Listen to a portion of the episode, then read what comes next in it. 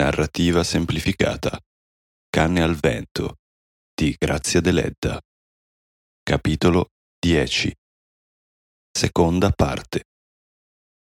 Giacinto è ad Oliena. Sa del disastro e della morte di zia Ruth e ha paura a tornare laggiù. Vive con le poche lire guadagnate dalla vendita del vino del Milese, ma non sa che farà poi. Anche lui guarda lontano, dal finestrino della sua stanzetta, sopra un piccolo cortile in fondo al quale si vede la grande vallata di Sporosile, con la cattedrale di Nuoro. Ma neppure a Nuoro si decide ad andare. Prova un senso di attesa, di qualche cosa che ancora deve succedere. E intanto girovaga per il paese si ubriaca di sole davanti alla porta della chiesa. Il villaggio bianco arde come una cava. Ogni tanto un colpo di vento lo rinfresca. Giacinto guarda le donne che vanno a messa, composte, rigide, coi visi quadrati, pallidi nella cornice dei capelli lucenti come raso nero, sedute sul pavimento della chiesa coi corsetti rossi quasi del tutto coperte dai fazzoletti ricamati, danno l'idea di un campo di fiori. E tutta la chiesa è piena di nastri e di idoli, santi piccoli e neri con gli occhi di perla, santi grossi e deformi, più mostri che idoli.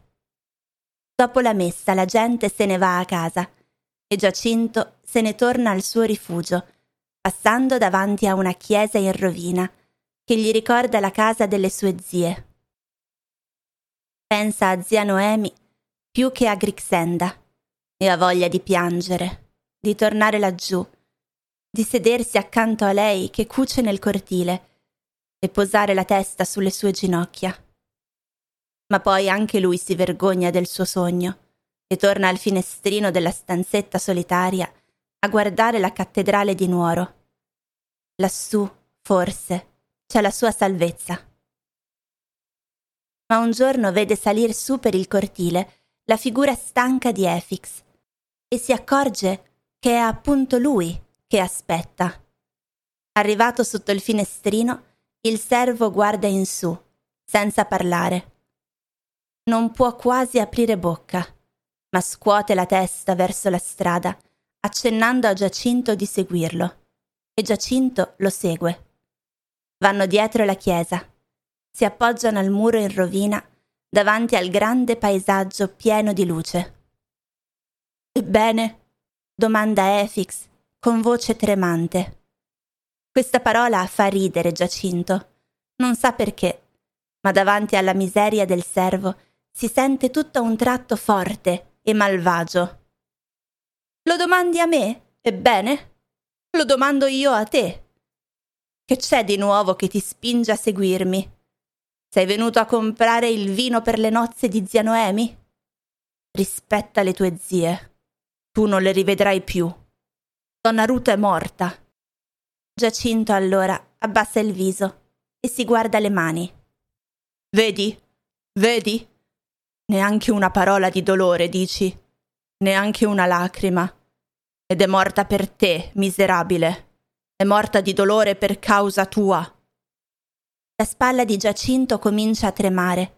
Trema anche il suo labbro inferiore, ma egli se lo morde rabbiosamente.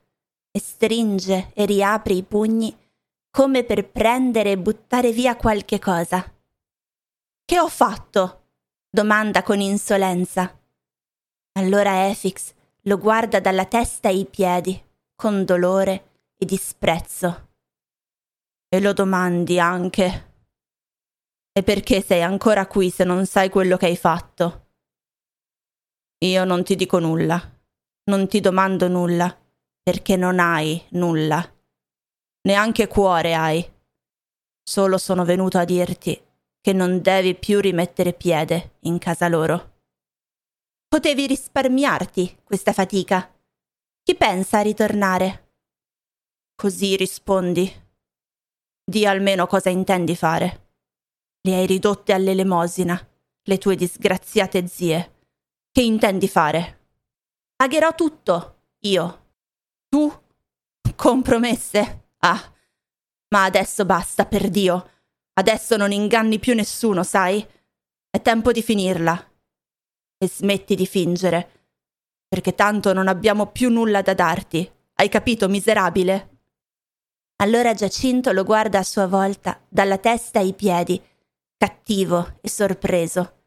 Poi solleva di nuovo le braccia e pare alzarsi da terra, scuotendosi contro Efix, come un'aquila sopra la sua preda. I suoi occhi e i suoi denti scintillano e il suo viso diventa feroce. Di, non ti vergogni? domanda sottovoce, afferrandogli le braccia e fissandolo negli occhi. Ed Efix ha l'impressione che quello sguardo gli bruci le pupille. Non ti vergogni, miserabile, tu. Io posso aver sbagliato, ma sono giovane e posso imparare. Perché vieni a tormentarmi? Lo sapevo che saresti venuto e ti aspettavo. Tu, tu almeno devi comprendere e non condannarmi. Hai capito? Non rispondi adesso? Ah, tremi adesso? Assassino. Va via, che mi vergogno di averti toccato. Gli dà uno spintone e fa per andarsene. Efix lo rincorre, gli afferra la mano. Aspetta. Stanno un momento in silenzio, come ascoltando una voce lontana. Giacinto, Devi dirmi una cosa sola.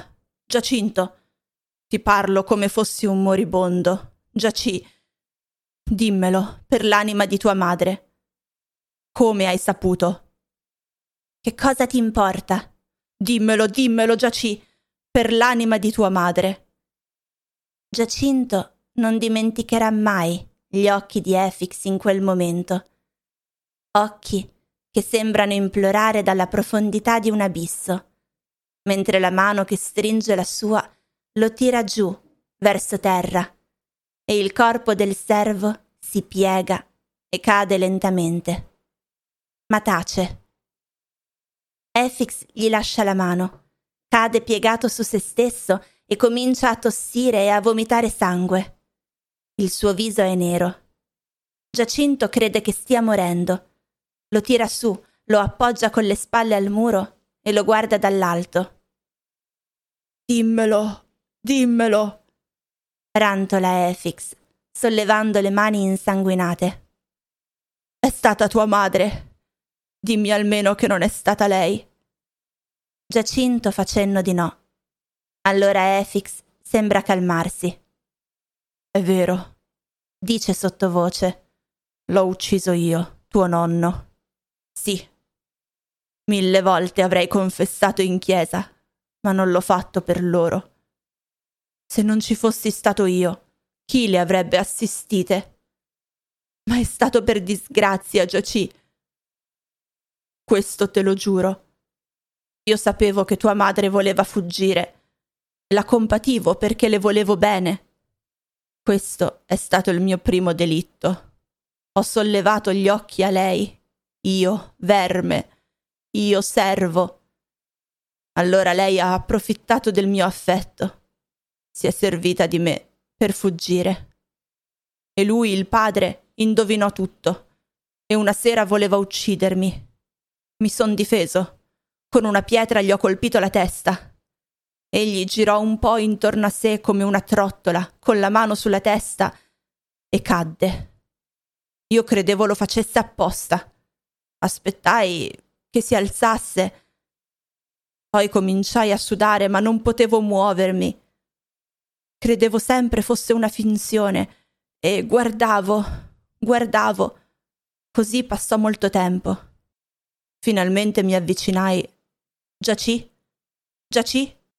Ripete due volte Efix, con voce bassa e ansante, come per chiamare ancora la sua vittima. Lo chiamai.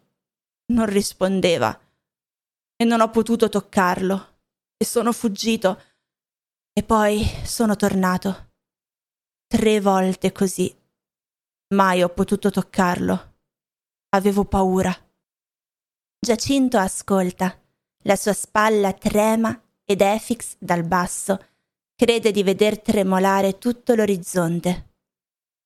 Ma d'improvviso Giacinto se ne va, senza dir niente, ed Efix vede davanti a sé lo spazio libero. Un silenzio infinito regna su tutto.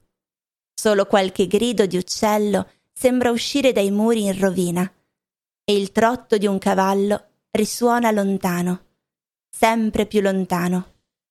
È Giacinto, pensa Efix. Ha preso un cavallo e torna laggiù e rivela tutto alle zie. Ascolta. Gli sembra che il passo del cavallo risuoni sul muro, sopra di lui, e poi più basso sul suo corpo, sopra il suo cuore. Se n'è andato senza dirmi niente. Ma io, quando mi raccontò la sua storia col capitano, non ho fatto così. D'un colpo balza su, come se qualcosa lo punga. Si toglie la polvere dal vestito e corre via, dietro la chiesa, giù allo stradone, spinto dal pensiero che Giacinto torni a casa e faccia del male alle donne. Ma quando arriva, la casa è ricaduta nella sua pace di morte. Donna Esther lava il grano. È molto polveroso e pietroso il grano. È l'ultimo sacco che è rimasto loro.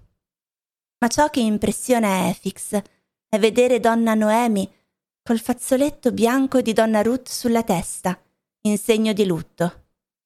È invecchiata, bianca in viso come il lenzuolo che ella sta cucendo. Egli siede sulla panca davanti a loro. Sembrano tutti e tre tranquilli, come se nulla sia accaduto. Se ne va o no? domanda Noemi. Se ne andrà. Ella lo guarda fisso. Lo vede così grigio e magro che ne prova pietà e non parla più. E per otto giorni vivono tutti e tre nella speranza angosciosa che Giacinto torni e rimedi al malfatto, che Giacinto se ne vada e non si faccia rivedere mai più.